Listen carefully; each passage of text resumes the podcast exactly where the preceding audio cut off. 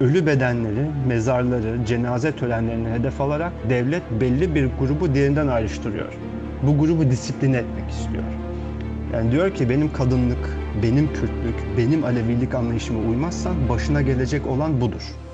Haber podcastle buluştu. Kısa Dalga yayında. Bizi Kısa Dalga Net ve podcast platformlarından dinleyebilirsiniz. Herkes karantinada sağlığın derdine düşmüşken ülkenin iki ucundan mezarlıklara saldırı haberi geldi. 27 Mart günü Aydın'da bir Alevi mezarlığına, Mardin'de ise bir Ezidi mezarlığına saldırı düzenlendi. Ardından Hakkari'deki bir mezarlığa 7. kez saldırı düzenlendiği haberi düştü. Son dönemde mezarlıklara yönelik saldırılar giderek artıyor. Hakkari'nin Yüksekova ilçesine bağlı Orman Mahallesi'ndeki mezarlıkta 2016'dan bu yana 7 kez saldırıya uğradı. Son olarak Dersim'de bulunan tarihi mezarlıklara saldırıldı. 18. yüzyıla ait olduğu düşünülen mezarlar tahrip edildi. Ben Kısa Dalga'dan Beril Eski. Bu podcast'te Hristiyan, Ezidi ve Alevilerin mezarlıklarına saldırıları konuşacağız. Bizi Kısa Dalga Net ve podcast platformlarından dinleyebilirsiniz.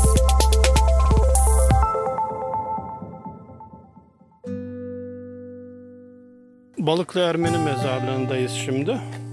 Ee, burası Ermenilerin İstanbul'daki halen var olan en eski mezarlıklarından biri. Ee, 16. 17. yüzyıla kadar gidiyor. O döneme ait yani taşlar bulundu son düzenlemelerin birinde. Bir zamanlar şehrin dışı addedilen Sur dışına yapılmış Balıklı Ermeni mezarlığındayız. Haliç'teki ve Sur içindeki Ermeni cemaatleri buraya defnedilirmiş. Girince hemen sağda Hrant Dink'in mezarı da var. Bir zamanlar yayıncılık, yayın yönetmeni Osman Köker, katledilen dostu Hrant Dink'in mezarını anlatıyor. Hrant'ın mezarının önündeki e, çember içindeki e, şekil Ermeniler çok özel bir anlam ifade eder, e, yüklerler onunla. Sadece Ermenilere ait bir işaret değildir ama daha eski dönemden beri e, olan e, bir şeydir. E, Çarkıfelek falan diye de adlandırılır hatta Müslümanlar tarafından.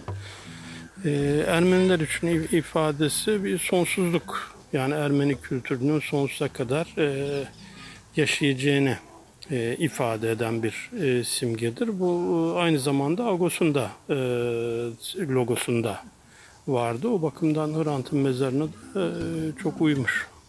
Dink'in mezarının arkasındaysa Demokrat Parti döneminde milletvekilliği yapan Doktor Zakar Terver'in mezarı görülüyor. Yan tarafta arkada da e, Doktor e, Zakar Terver'in mezarı var. E, doktor e, Ermeni cemaatinde önemli biriydi. E, Ermenilerin en önemli merkezi kurumlarından Ermeni Hastanesi'nin başında başhekimlikte yaptı uzun süre.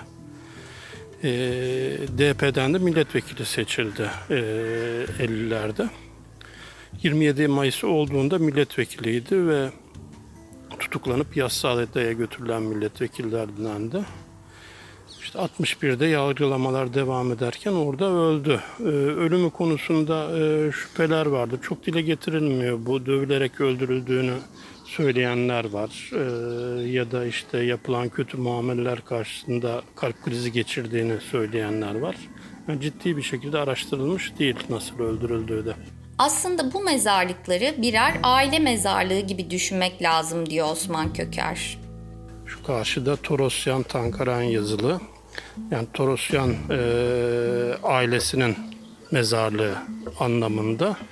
E, bir bakıyoruz daha böyle e, eski yazı silinmeye başlanmış öyle isim var. E, yan tarafta daha gençten isim var. Ölüm tarihlerini e, takip edebiliyoruz ki insanlar e, vefat ettikçe e, o genişçe mezarlık alanında e, yan yana gömülüyorlar ya da üst üste gömülüyorlar. Her bir mezarlığa ayrı özenilmiş. İsimler, fotoğraflar, taze çiçekler, hatta lavantalar.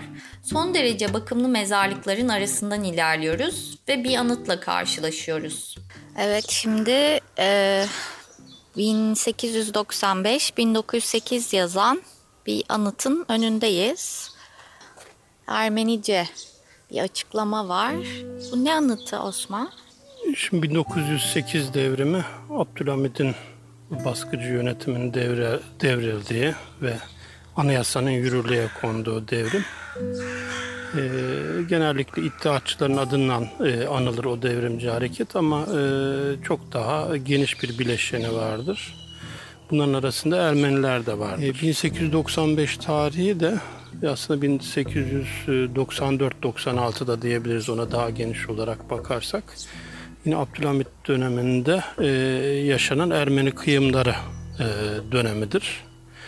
E, her iki e, dönemde yani hem 1895'te hem de 1908'de öldürülen Ermenilerin anısına dikilmiş bir anıt bu. Yani bir anlamda bir şehitlik anıtı. Büyük ihtimalle 1909'da e, dikilmiş olması lazım. E, çünkü aynı dönemde e, Abide-i Hürriyet diye anılan e, şeyde Hürriyet Tepesi'nde yani Mecidiye köyünün ilerinde Çağlayan'ın o civarda, Yeni Adliye'nin o civarda diyeyim. Bir başka anıt daha var. O genel bir anıt. Yani yine Abdülhamit döneminde öldürülen e, işte özgürlük taraftarları falan için düzenlenmiş bir anıt. Özellikle 1909'da e, ki e, öldürülenler için düzenlenmiş bir anıt o 31 Mart olayı sırasında.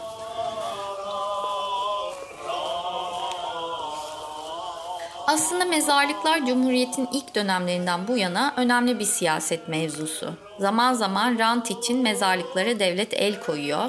Zaman zaman bazı gruplar mezarlıklara saldırıyor.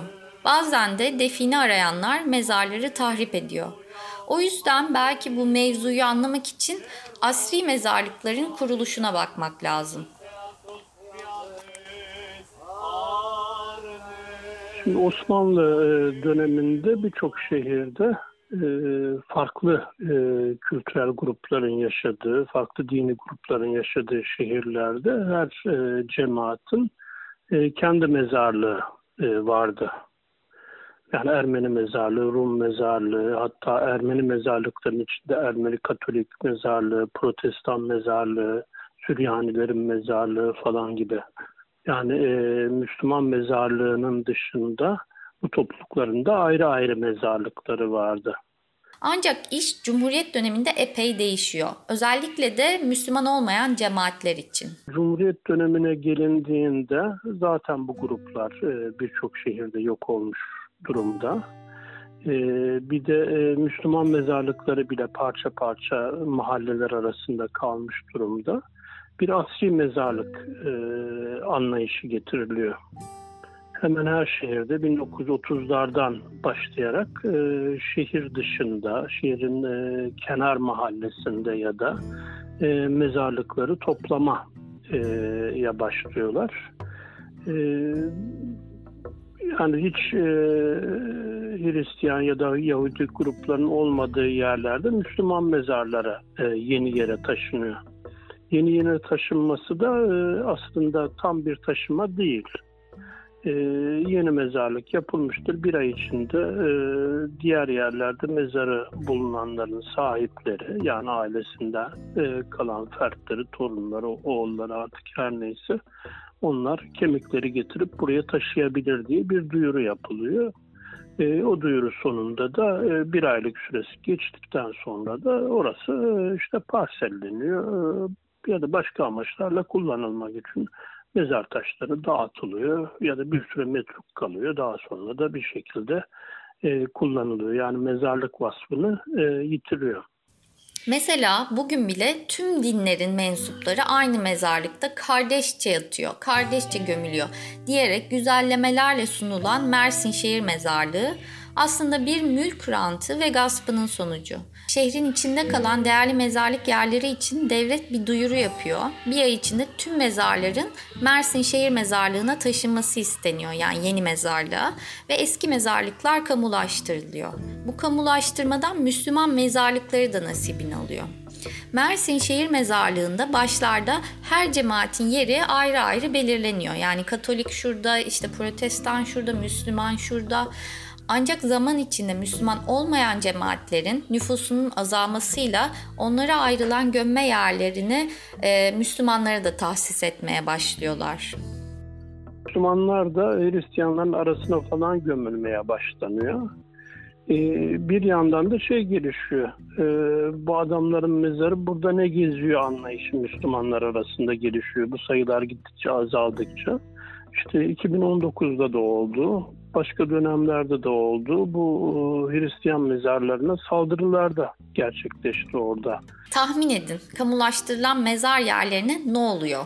Ki mezar yerleri şehir içindeki mezar yerleri büyük ölçüde e, kamulaştırılıyor, parselleniyor ve satışa çıkarılıyor. Şu an mesela Katolik mezarlığının üstünde bir AVM var.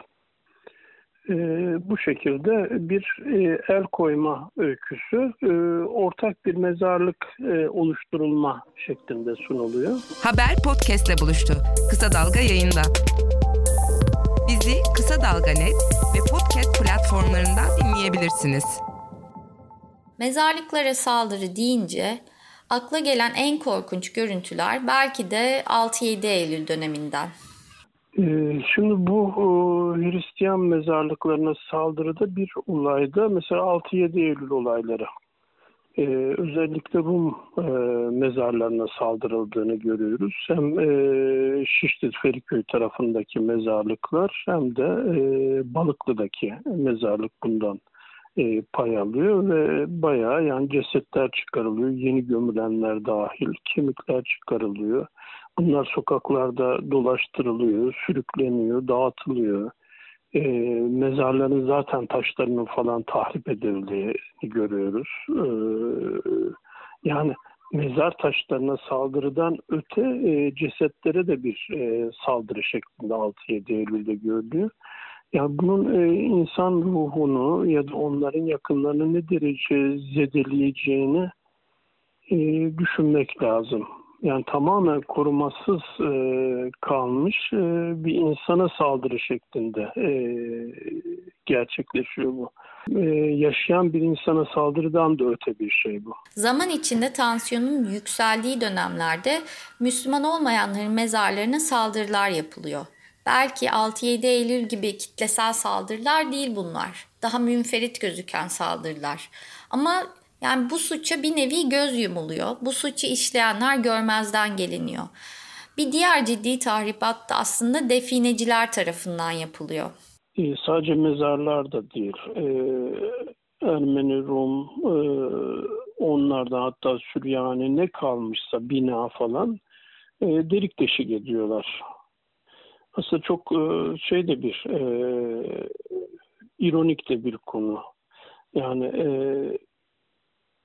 bu halkın e, işte servetini toprağa gömüp e, bir gün e, geri dönmek üzere gittikleri ama dönemediklerini de kabul etmiş oluyorlar defineciler. Aslında soykırım iddialarına bizim definecilerin inandığının en şey bir kanıtıdır bu. Osman Köker son dönemde küçük de olsa bazı fiili iyileştirmeler yapıldığını söylüyor. Sen Malatya'daki Ermeni mezarlığı e, sağından solundan yoldur bilmem ne yanında okul inşaatı falandır derken tırtıklanıp dur, duruyordu. E, burası faal bir mezarlık. Malatya şehir içindeki mezarlık hala e, ölü gömme yapılıyor. Önemli bir cemaat yaşamamasına rağmen orada. E, ve eski mezarlıklarda ziyaret ediliyor. E, ve Ermeni cemaatinin e, malı durumunda. Son dönem orada e, yani bir 10 yıllık e, bir çalışmayla e, oraya biz biraz devlet toplu Ermeniler işte duvar yaptırabildiler. Hatta içeride e, son dua yeri diye bir e, kapalı bir alan yaptırabildiler. E, kendi güçlerinden bu e, yapıldı ama ona da e, müsaade edildi. Hatta o bina önce yıkıldı sonra belediyenin parasından tekrar yapıldı yanlışlıkla yıkmıştı binayı diye. Bazı köylerde Ermeni mezarlığı bütünsel olarak kalmışsa ve cemaat buna sahip çıkıyorsa o köyde yaşamamasına rağmen Yozgat'ın bazı köylerinde öyle oldu. Etrafının çevirmesine falan e, cemaatin izin verildi. Hatta e, işte kaymakam buraya ziyaret etti falan. Hayata kulak ver. Kulağını sokağa aç. Haberi duy. Haber podcastle buluştu. Kısa Dalga Podcast. Tam ata babasının e, yattığı topraklardır. Gidiyorsun e, şimdi e, tamam yani İslam Müslüman gider Fatiha okur. Ben de giderim mumumu yakıyorum yani. Saygı gösteririm. Orada atamın yattığını biliyorum. Ve orada atamın kişiliğini de öğreniyorum. Şimdi mesela benim diyelim 200-300 sene önce ölen atamın hala şeyi var. Onu koruma altına aldım taşı.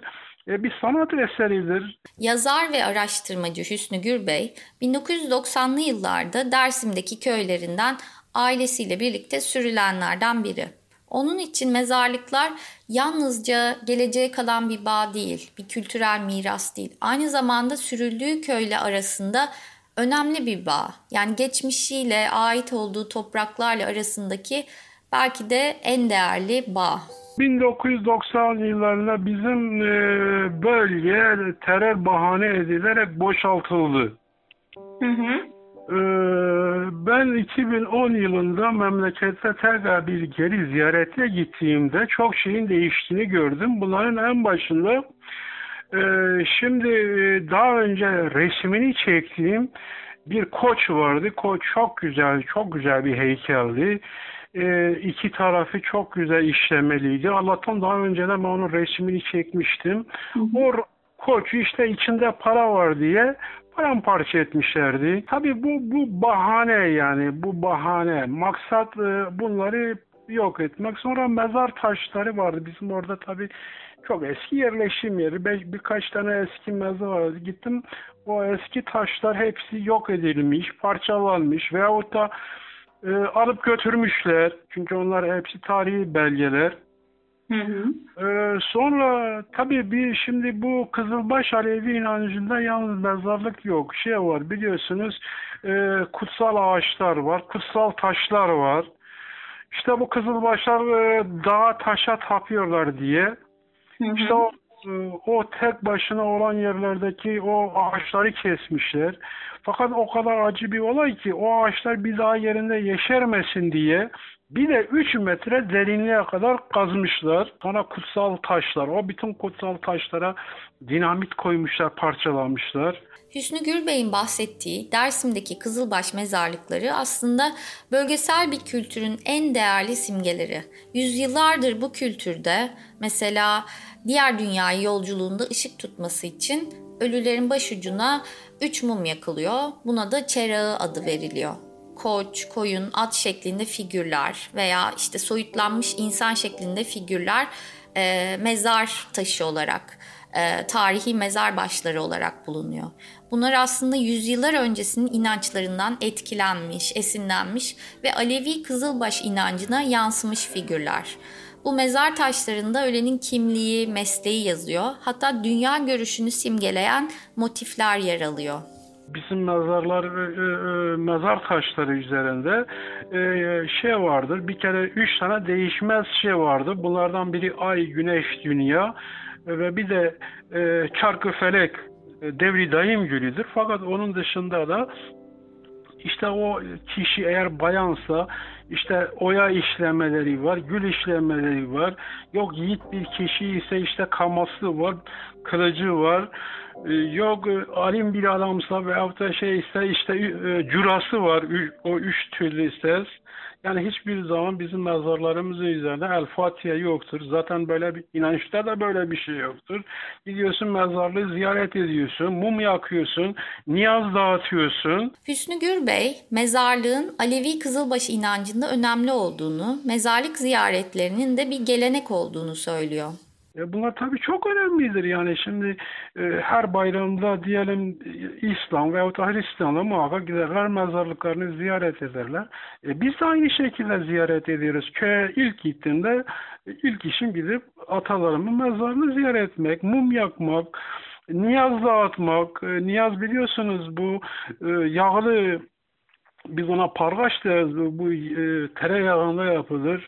E, közün altında pişirilir. İşte orada kim geçerse ona verir. Gerisinde ufak ufak şey yaparsın dersin bu da kurdun, kuşun hakkı. Yani bütün canlı varlıkların da orada hissesini dağıtıyorsun, geliyorsun. Bu önemli bir gelenek. Gürbey'e göre devlet kendi politikasına uygun resmi mezarlıklar istiyor ve buna uymayan mezarlıkların yok edilmesine göz yumuyor. Yani Türkiye Cumhuriyeti mezarlıklardan çok korkuyor. Çok çok korkuyor. Yeryüzünde canlı yok ettiğini, yer altında ölüsünü yok etmek istiyor. Bu devletin yazılı olmayan resmi görüşüdür. Yani devlet bundan bir adım geri atmıyor. Mesela idam edilen e, Kürt liderlerinin hiçbirisinin mezarı yoktur. Bu insanlara e, ne yapmışlar mesela biz bilmiyoruz. Ne Şeh Said'in mezarını biliyoruz, ne Seyyid Rıza'nın mezarını biliyoruz. Ne de ki Said Kürdi'nin mezarını biliyoruz. Şimdi aynı uygulama devlet Türkiye'de Müslüman olmayan kesimlere de uyguluyor.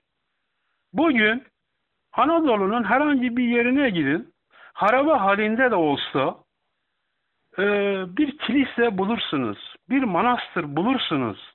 Aman aman ne bir Ermeni mezarı bulursunuz, ne bir Yahudi mezarı bulursunuz, ne bir Rum mezarı bulursunuz. Yani İstanbul dışında ki İstanbul'da da biliyorsunuz çoğu yok edildi. Bulamazsınız yani. Gürbey zaman zaman bu tahribatın devlet eliyle de yapıldığını söylüyor. Mesela Barış ve Demokrasi Partisi'nden Aydın Kaya'nın mezarını örnek veriyor. 2019 yılında BDP Muş Erentepe Belde Başkanı Aydın Kaya'nın mezar taşı üzerinde Kürtçe MT Jibirnakin seni unutmayacağız yazdığı için savcılık talimatıyla askerler mezar taşını parçalamışlardı. Benim annem babam da bu şeyden dolayı bu e, zorunlu göçten dolayı İstanbul'da burada öldüler. Biz burada gömdük onları. Fakat mesela ben korktum onların mezarlarına ne yazayım ne yazayım en sonunda şunu yazdırdım. E, ruhları şad olsun yani. Yani yani El Fatiha falan ve isim isim Kürtçe Mirçe de yazmadım. Çünkü yazarsan parçalanır, şey olurdu. Yalnız o kadarcık bir yazı yazdım. Haber podcastle buluştu. Kısa Dalga yayında. Bizi Kısa Dalga Net ve podcast platformlarından dinleyebilirsiniz. Tuncer Kurtiz vasiyetinde bir Alevi mezarlığına gömülmek istediğini söylemişti. Ancak gömülemedi. Bu konuyu araştırırken aslında Alevi mezarlığı diye ayrı bir konsept olmadığını, şehirlerde Alevilerin Müslüman mezarlıklarına gömüldüğünü, ancak Alevi köylerindeki mezarlıkların doğrudan Alevi mezarlığı olarak anıldığını öğrendim. Yani belli ki Tuncel Kurtiz Alevi cenaze ve mezar kültürü üzerine fazla bilgili değildi, fazla düşünmüş değildi. Dolayısıyla vasiyeti yani Alevi mezarlığına gömülme isteği belki de Alevilerin seküler olarak algılanması sebebiyle sünni inançla gömülmeme yani bir sekülerlik vurgusu olarak okunabilir. Ya da Kaz Dağları'nda çok sevdiği Alevi köyü tahta kuşlara gömülme arzusu olarak da anlaşılabilir. Ee, onu bilemiyoruz. Alevi mezarlıkları ve cenaze kültürü çok kapsamlı bir konu. Ee, bu konuda Amerika'da William and Mary Üniversitesi Tarih Bölümü öğretim üyesi doçent doktor Ayfer Karakaya ile konuştuk. Osmanlı tarihçisi olan daha çok Alevi Bektaşi tarihi üzerine çalışan Karakaya, Alevilerin özellikle şehre göç sonrası ayrı bir mezarlık talepleri olmadığını söylüyor. Tabii Alevi köylerinde kendi mezarlıkları var. Ee, çok farklı değil yani tabii bölgesel olarak bir takım farklı motiflerin işlenmesi vesaire gibi konular var. Ve işte Alevilerde belki Zülfikar olur vesaire falan ama genel itibariyle çok farklı bir şey yok. Yani Alevi köylerinde kendi mezarları var. Büyük şehirlere geldiğinde Aleviler ayrı bir mezarlık talepleri hiçbir zaman olmamış. Normal işte var olan Müslüman mezarlıklarına defnedilmiş Alevi cenazeleri de Alevilerin mezarlarının ayrılması Karakaya'ya göre daha ziyade kendisini Alevilerden ayırmak isteyen Sünnilerin talebi olarak ortaya çıkıyor. Mesela Tokat, Tozanlı'da bir alan çalışması esnasında bunu duymuştum. Ee, daha evvel Aleviyken sonradan Sünnileşen bir grup e, kendi mezarını Alevi kalan köylülerin mezarından ayırıyor. Yani bu da Sünnilerin Alevilerle beraber gömülmek istememesinden kaynaklı e, sanırım bir durum. Alevi-Sünni karışık köylerde de mezarlıkların e, ayrı olduğunu düşünüyorum. Öyle bir e, yani benim gözlemim bu yönde ama tabii bununla ilgili de sistemli bir çalışma yok. Her yerde aynı durum söz konusu olmayabilir ama böyle bir eğilim var. Ancak son yıllarda Avrupa'da bazı ülkelerde Aleviliğin ayrı bir inanç olarak tanınmasıyla birlikte Alevilere özel mezarlıklar da tahsis ediliyor. Avrupa'da e, son yıllarda Alevilere mezarlık alan verilmeye başlandı. Alevilere özel. Hmm. Hamburg Berlin'de e, yani Avrupa'daki e, Alevi e, derneklerinin, örgütlerinin talebi üzerine ve Aleviliğin özgün bir inanç olarak e, kabulüyle de paralel olarak Alevilere e, ayrı mezarlıklar tahsis edilmeye başlandı. Karakaya, Alevilere Avrupa'da tanınan bu özelliğin e, son dönemde mezarlıklara saldırıların artmasıyla bir alakası olabileceğini, bu konuda bir rol oynamış olabileceğini söylüyor. Yani bu durumun e, Avrupa'da özellikle e, Alevi örgütlenmesinin e, kazanımlarıyla bir alakası olabilir. Yani biliyorsunuz Avrupa'da işte farklı ülkelerde Alevilik işte kendine özgü bir inançtır şeklinde yasal olarak kabul görmeye başladı. Tabii bunun altında da e, fazla ayrıntıya girmek belki gerek değil ama Diyanet'in 1960'lardan 70'lerden beri Diyanet'in kendi e, yürüttüğü siyasetin bir sonucu bu. Çünkü Almanya ile yapılan anlaşmalar sonucunda oraya göçen Türk işçilerine Diyanet Din Hizmeti e, götürüyor. Götür, yani 1960'lardan beri. Ve Diyanet hiçbir zaman Alevilerin kendi ihtiyaçlarına yönelik hizmet vermeyi kabul etmedi. Sünni imamları yolladı Alevilere de. Nihayetinde Aleviler kendi inançlarına göre gömülmek istediğinde, kendi inançlarına göre ibadet etmek istediğinde Avrupa hükümetleri de Alevilerin Alevilere şöyle dedi. Yani eğer böyle bir ayrı hizmet istiyorsanız ayrı bir inanç olarak kabul edilmeniz gerek. Onlar da bu şekilde başvuruda bulundu. Aslında mezarlıklara saldırılarda vurgulanması gereken noktalardan biri de Karakaya'ya göre Alevilere yönelik ayrıştırma. Türkiye'de e, toplumsal kimliklerin oluşmasında ya da fay hatlarının oluşmasında bence temel e, temel e, aks diyeyim Alevi-Sünni ayrışmasıdır. Yani elbette son zamanlarda, son yıllarda Kürt e, Kürt sorunu, Kürt meselesi oldukça e, önemli e, ve tabii ciddiyetle üzerinde duruluyor. Ama bana sorarsanız Alevi-Sünni ayrımı e, çok daha derinlerde e, yer alan bir ayrım, çok daha derinlerde yer alan bir fay hattı. Kimin Alevi olduğu, Alevilerin nerede yaşadığı, Alevi mahalleleri, e, işte falan bilinir yani e, halk yerel halk tarafından. Karakaya bu ayrıştırma yüzünden bazı cenazelerin yerde kaldığına, kaldırılamadığına şahit olmuş. Şimdi benim çocukluğumdan çok net hatıralarım var. Ee, o da şeyle alakalı Alevi cenazelerinin şehre göçtükten sonra Alevi cenazelerinin kaldırılmasına yaşanan sorunlar. Yani benim babam e, bizim çevremizde kim Hakk'a yürüse genelde babama telefon ederlerdi. Dolayısıyla çok yoğun bir şekilde yaşadığım, e, hatırladığım bir durum bu. Cami hocaları Alevilerin cenazesini kaldırmak istemezdi. E, bu çok ciddi bir sorundu. Yani Alevilerin cenazesi yerde kalırdı resmen. Kaldıracak başka biri de yok. Köy ortamı değil tabii. Köyde işte kendi hocası, dedesi vesaire kaldırıyor. Zaten köy, köy mezarlığına e, defnediyorlar. Büyükşehir'e göçtükten sonra cami hocaları Alevilerin cenazesini kaldırmak istemediği için her zaman münakaşa çıkardı. Cem evleri de bu yüzden şehre göçen Alevilerin cenaze merasimleri için kuruluyor. Dolayısıyla cem evlerinin açılmasının aslında e, en e, önemli dinamiklerinden biri de bu cenaze işlemlerini e, yap, yaptırabilecek yerlerin olmamasıydı Alevilerin büyük şehirde. Avrupa'da birinci kuşak Aleviler yaşlanıp yavaş yavaş e, işte Hakk'a yürümeye başladığında Alevi cenazeleri nereden kaldırılacak kaygısıyla aslında cemevleri yoğun bir şekilde açılmaya başlanıyor. Bugün bile cemevlerinin en önemli işlevi Alevi cenazelerinin kaldırılma mekanı olmaları. Yani bu merasimler için kullanılıyor.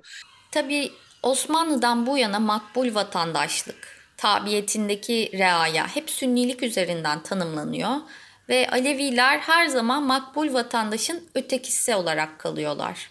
Karakaya'ya göre bu derin önyargıları aşmak o kadar da kolay değil. Ee, yani o kadar derinlerde e, böyle bir Alevi fobik e, içgüdü var ki e, Sünni toplulukta işte onların işte hani dinlerde çok önemlidir bu temiz pis gibi yani hani Alevilerin temiz olmadığı e, işte zındık olduğu vesaire gibi kestiğinin yenmeyeceği gibi biliyorsunuz işte yok mum söndü yaparlar gibi bir sürü e, gerçekten çok o, yani korkunç a, inançlar var Alevilere yönelik olarak ve bunları sosyalleşme esnasında küçüklükten beri Sünni çoğunlukta olan insanlar bunlara e, bunlarla bunları içselleştiriyorlar.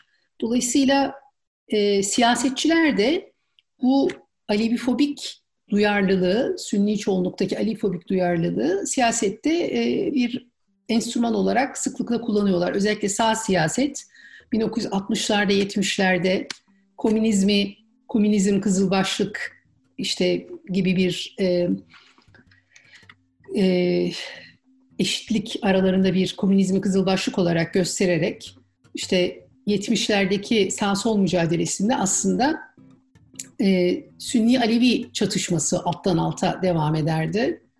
E, daha sonra işte e, 1980'de e, Türk İslam sentezi e, askeri darbesinden sonra askeri darbeden sonra Türk İslam sentezi içinde Alevilerin bu Türk İslam sentezi içerisine bir şekilde e, entegre edilmesi süreçlerini yaşadık. Ayfer Karakaya, hükümetin bu fay hattını derinleştirdiğini, ön yargıları kullanışlı bir enstrüman olarak gördüğünü söylüyor. Mesela Gezi'de ölen tüm gençlerin Alevi olması bir anlamda Gezi'nin Alevileştirilmesi ve dolayısıyla Alevilerin ötekileştirilmesi için kullanılıyor. İstenmeyen, arzu edilmeyen muhalif hareketler her zaman Alevilikle, Kızılbaşlıkla özdeşleştirilmiştir. İşte 70'lerde Kızılbaşlık komünistliktirden 2013'lerde e, Gezi'nin bir Alevi ayaklanması olduğuna kadar geniş bir yelpazede bu Alevi e, meselesinin sağ siyaset tarafından nasıl e, enstrüman bir enstrüman haline getirildiğini görüyoruz. Gezi'de öldürülen 7 gencin 7'si de e, Aleviydi ve bundan kaynaklı birçok insan, iyi niyetli, birçok akademisyen de, birçok ilerici insan da ha demek ki Gezi'ye katılanların büyük çoğunluğu Alevi gibi bir çıkarımda bulunmuştu. Alevi mahallelerinde, Nimli mahallelerde, Alevi Sol veya Kürt mahallelerde polis bu yedi genci katletti. Gezi'nin en büyük, en kalabalık toplantılarının, protestolarının olduğu Taksim'de, Kadıköy'de olmadı bu katliam. Yani bu e, gençler oralarda öldürülmedi polis tarafından. Bu da bize şunu gösteriyor. Polis e, Alevi, solcu, Kürt mahallelerde, minli mahallelerde çok daha rahat şiddete başvurabiliyor. E, dolayısıyla yani orada ölen 7 gencin 7'sinin de Alevi olması sadece e, yüksek oranda Alevi'nin geziye katılmasıyla açıklanabilecek bir şey değil. Polis şiddetinin nasıl belli hedefler üzerinde yoğunlaştığıyla alakalı bir konu. Haber podcast'te buluştu. Kısa Dalga Podcast. Kulağınız bizde, Kısa Dalga'da olsun. Mezar saldırılarından payını alan bir diğer grupta Ezidiler. Ezidi Kültür Vakfı kurucu başkanı sosyolog Azat Barış, mezarlarına saldırıların yeni bir şey olmadığını söylüyor. Barış'a göre yapılan saldırılar Ezidi hafızasını ve kültürünü yok etmek istiyor. İster son olarak Mardin'de meydana gelen mezar saldırısı olsun, ister daha önce buna benzer mezarlarımıza karşı yapılan saygısızca tahribatlar olsun, hepsinin ana motifleri hedefleri aynıdır.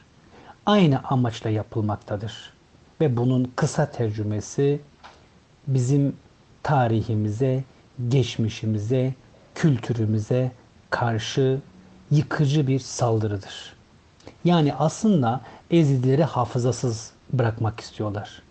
Bu saldırıların temel amacı bizim beleğimize, hafızamıza ve yaşam anılarımıza karşıdır. Önce yaşayanları sürdüler yurt dışına. 1980 ve 90'lı yıllarda daha sonra ölülerimize yani mezarlarımıza yöneldiler. Bu yönelim bugün de devam etmektedir. Neredeyse bir hafızasızlaştırma makinesi gibi çalışıyorlar. Her, her birkaç yılda bir, birkaç ayda bir zaman zaman mezarlarımıza saldırıyorlar. Dolayısıyla bu tahribatların temel gayesi ezdilerin yaşam anısını tamamıyla yok etmek ve ölüsünü mekansız bırakmaktır. Tıpkı Hrant Dink'in anlattığı su çatlağını bulduğu hikayesinde olduğu gibi. Göç ettirilen, topraklarından koparılan Ezidiler en azından öldükten sonra topraklarına gitmek, kavuşmak, memleketlerine gömülmek istiyorlar. Su çatlağını bulsun istiyorlar. Çünkü Ezidiler bugün bile Avrupa'da dünyanın birçok yerinde bir insanları öldüğü zaman tekrar ana topraklarına gömmek üzerine getiriyorlar.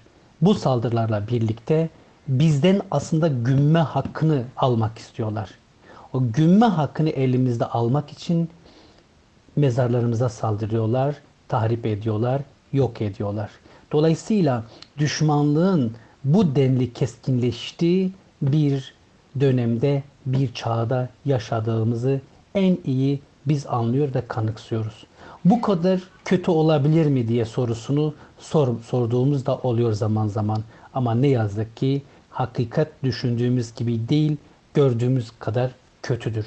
İşte mezarlarımızın hedef haline gelmesinin temel sebebi bizi ötekileştirenlerin içler, içlerindeki kötülükle alakalı olduğunu düşünüyorum. Azat Barış, Ezidi kültüründe mezarlığın önemli bir yeri olduğunu söylüyor.